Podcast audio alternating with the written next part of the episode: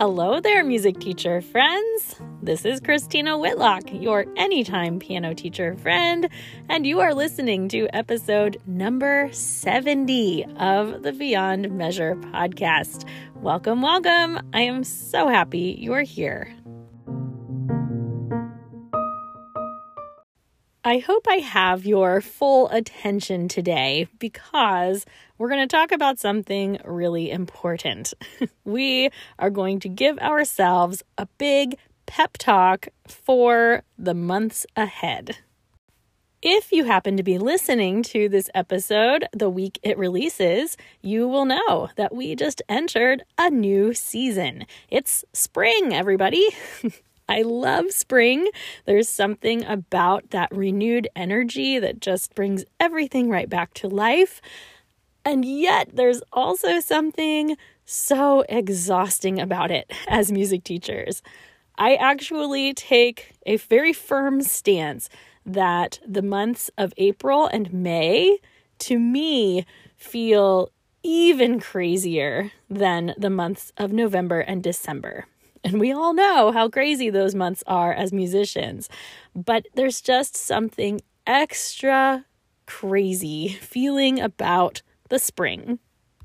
I'm sure some of it has at least something to do with these like residual feelings of being a student, right?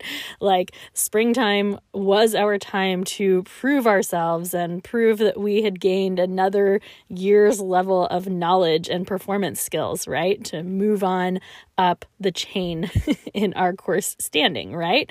So maybe it's some of that. But I also think it's because, I mean, if your studio is structured anything like mine, your students are doing a lot of performing these months. And that brings added stress of preparation. Um, it adds added stress of just soaking up all of your students' performance anxieties and all of that concern we have over how our students are going to be perceived. And of course, in turn, how we are going to be perceived. The list goes on and on. But I just always think that these next few months are the craziest of the entire calendar year.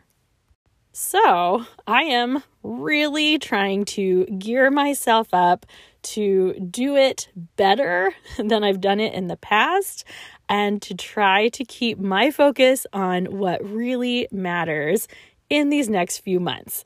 And I'm hoping you'll join me today because I have a feeling you could use a little pep talk for spring as well.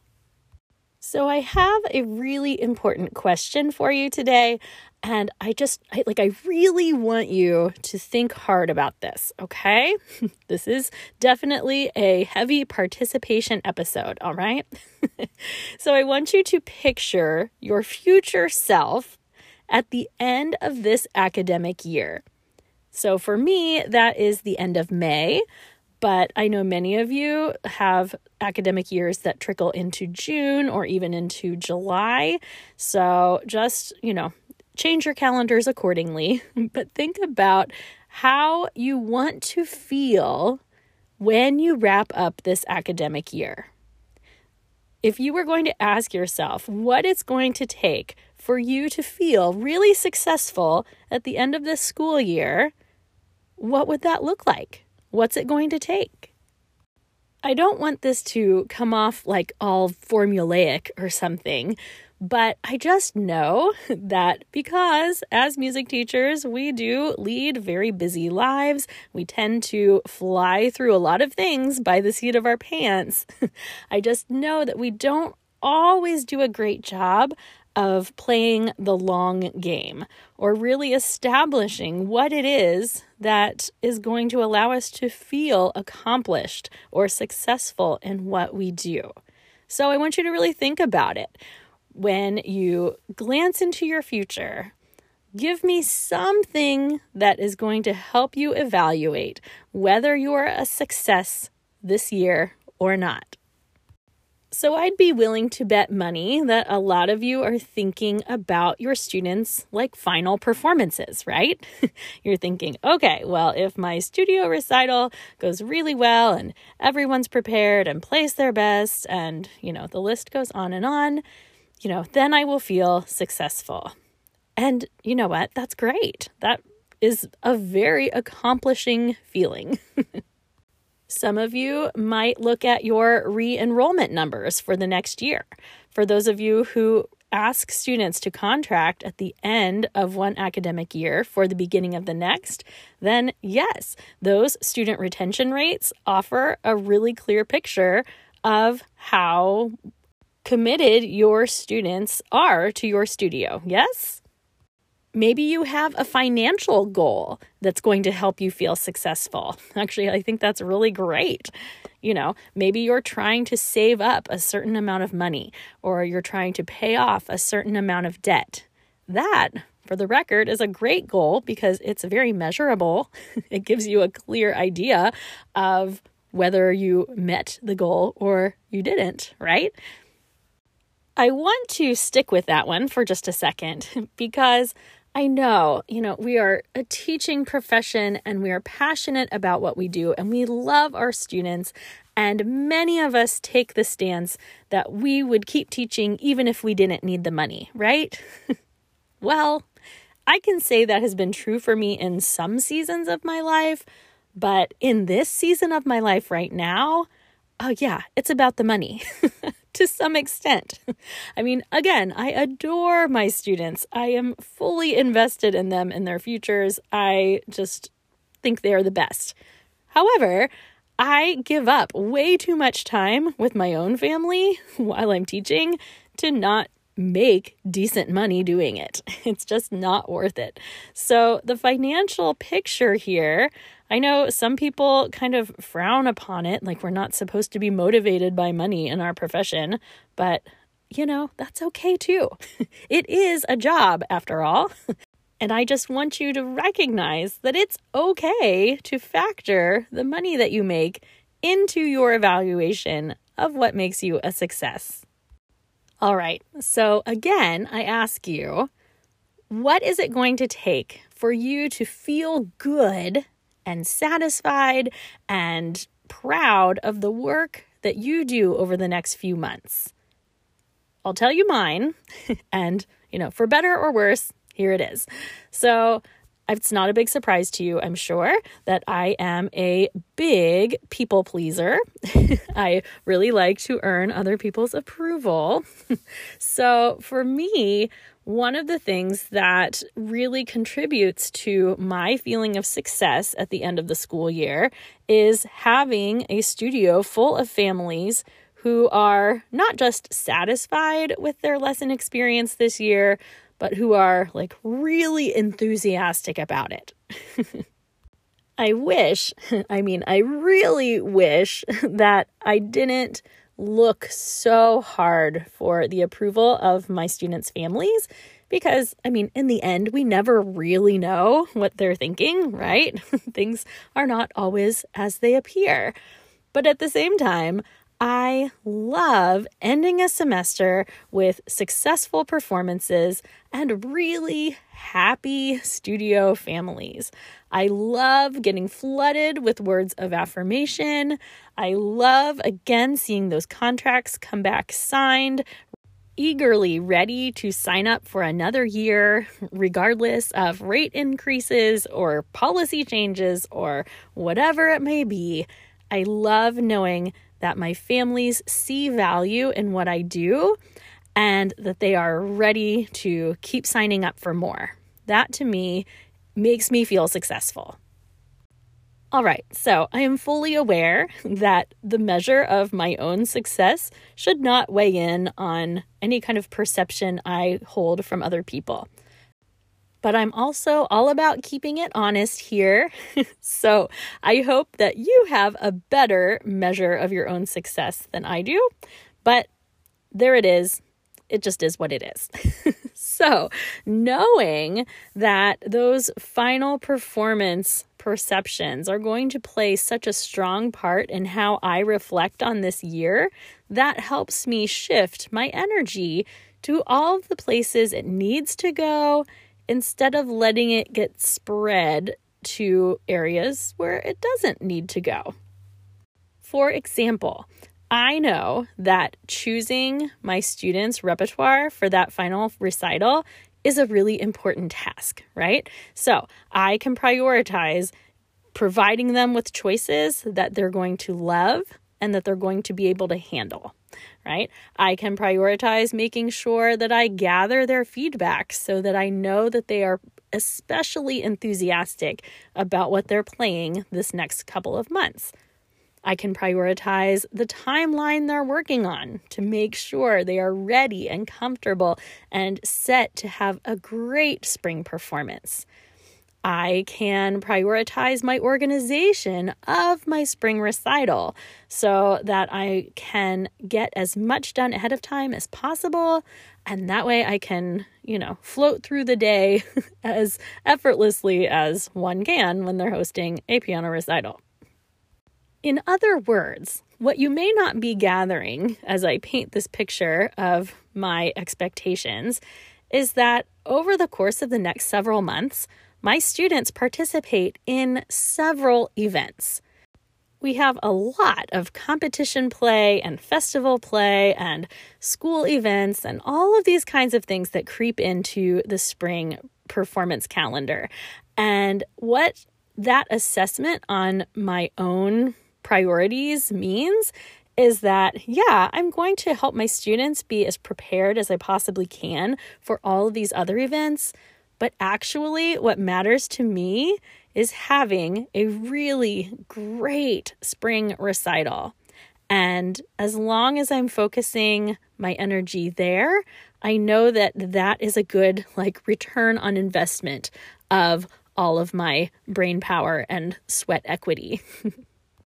So, teacher friends, again, I just think you would be so well served to really take a few minutes today, sit down and think about what success looks like for you at the end of this academic year. I would be so interested in knowing what you come up with. Okay, so I told you this was a pep talk today. So I have three pieces of advice for you before we go today. Are you ready? They're pretty simple, but I think there's three things that we have to do this next few months, my friends. They are work hard, rest hard, and play hard. So let's start with work hard. Yes, we are not in the off season here, friends. We are really like in peak performance time. Quite literally. So it's important that we are putting in the time, that we are putting in the planning, we are working with our students, we are keeping positive mindsets, and we are cheerleading them all to the finish. Yes, one hundred percent. I think you all have that part down just fine. But we, and I'm talking to myself here as I'm preaching to you, but we have got to rest hard and rest well, because we just cannot run this gauntlet if we are not well rested. All right, friends, can we all take a vow together today that we are going to rest better? I know for me, I am coming off several weeks where my days have been planned to the hilt, like from six thirty a.m. to like eight thirty p.m. I have not had a single block of time to do like normal people things, like go to the grocery store or do the laundry or whatever, right? Let alone things like reading a book or doing any kind of like spiritual development. No, it's been a really crazy couple of weeks. So I am using the following two weeks when I'm not teaching on spring break to do a massive overhaul of my calendar and to try to figure out where on earth I'm going to rest, because it's just so important. And I know there are so many of you out there in the same boat as I am, and we've just got to rest, friends. We just have to. Do you remember back in episode sixty-three when I was talking about my recurring life lesson of the fact that if you try to do everything, you are not going to do anything all that well? Well, here we are. I am relearning it for the thousandth time, and it's just so true. And I know you, and well, I don't know you necessarily, but I know a lot of you. And I know that the quality of our work really matters to us. So we have to refuel our bodies in numerous ways to make sure that we can be at our best for these students. Yes, and yes. And you know that third thing I mentioned, that whole play hard thing? Well, I'll tell you, I don't think we're all that great at it. I have been doing a ton of research lately on the effects of fun and play and frivolity in our lives. And I think as teachers, we actually do know the research on play pretty well, right? We know that our students are going to learn faster and better and deeper um, if they are engaged in an act that they perceive as play versus just instruction, right? We know this. The research has been out there for a while. Um, and we're really good at applying that knowledge to our teaching, but I don't know that we're so great at applying it to our lives. So I am on a mission to do more things just for the sake of fun.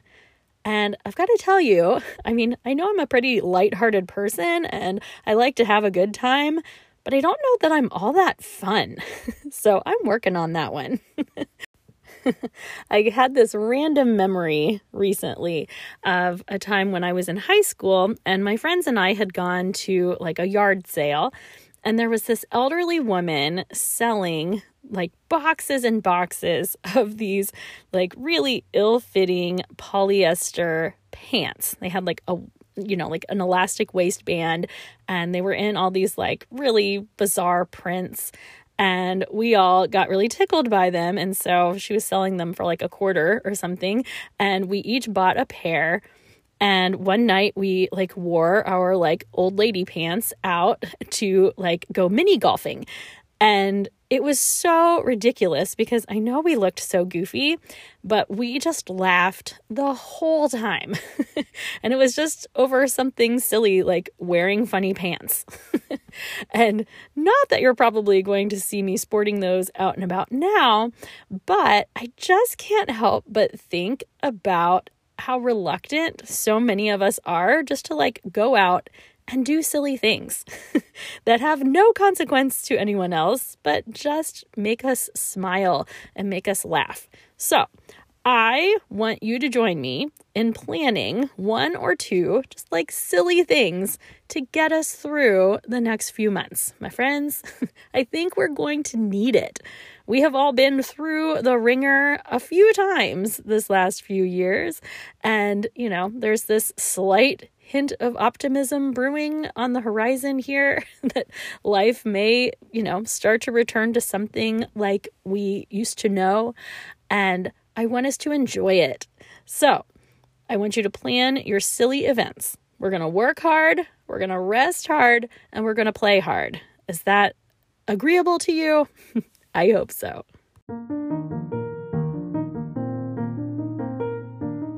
And on that note, I think it's time for a toast. Music teacher friends all over the world, today I am raising my glass in celebration of you and all of the things you are going to accomplish in these next few months. I hope you can keep your eye on the prize. I hope that you remember that your students' performances are not the only reflection of the good work you do each and every day. And I hope that in the end, you're able to look back on these months full of pride and satisfaction in what your students were able to accomplish and likewise in what you were able to accomplish through them. So I again raise my glass to you and offer you the best spring two thousand twenty-two that life has to offer you. Hear, hear, my music teacher friends.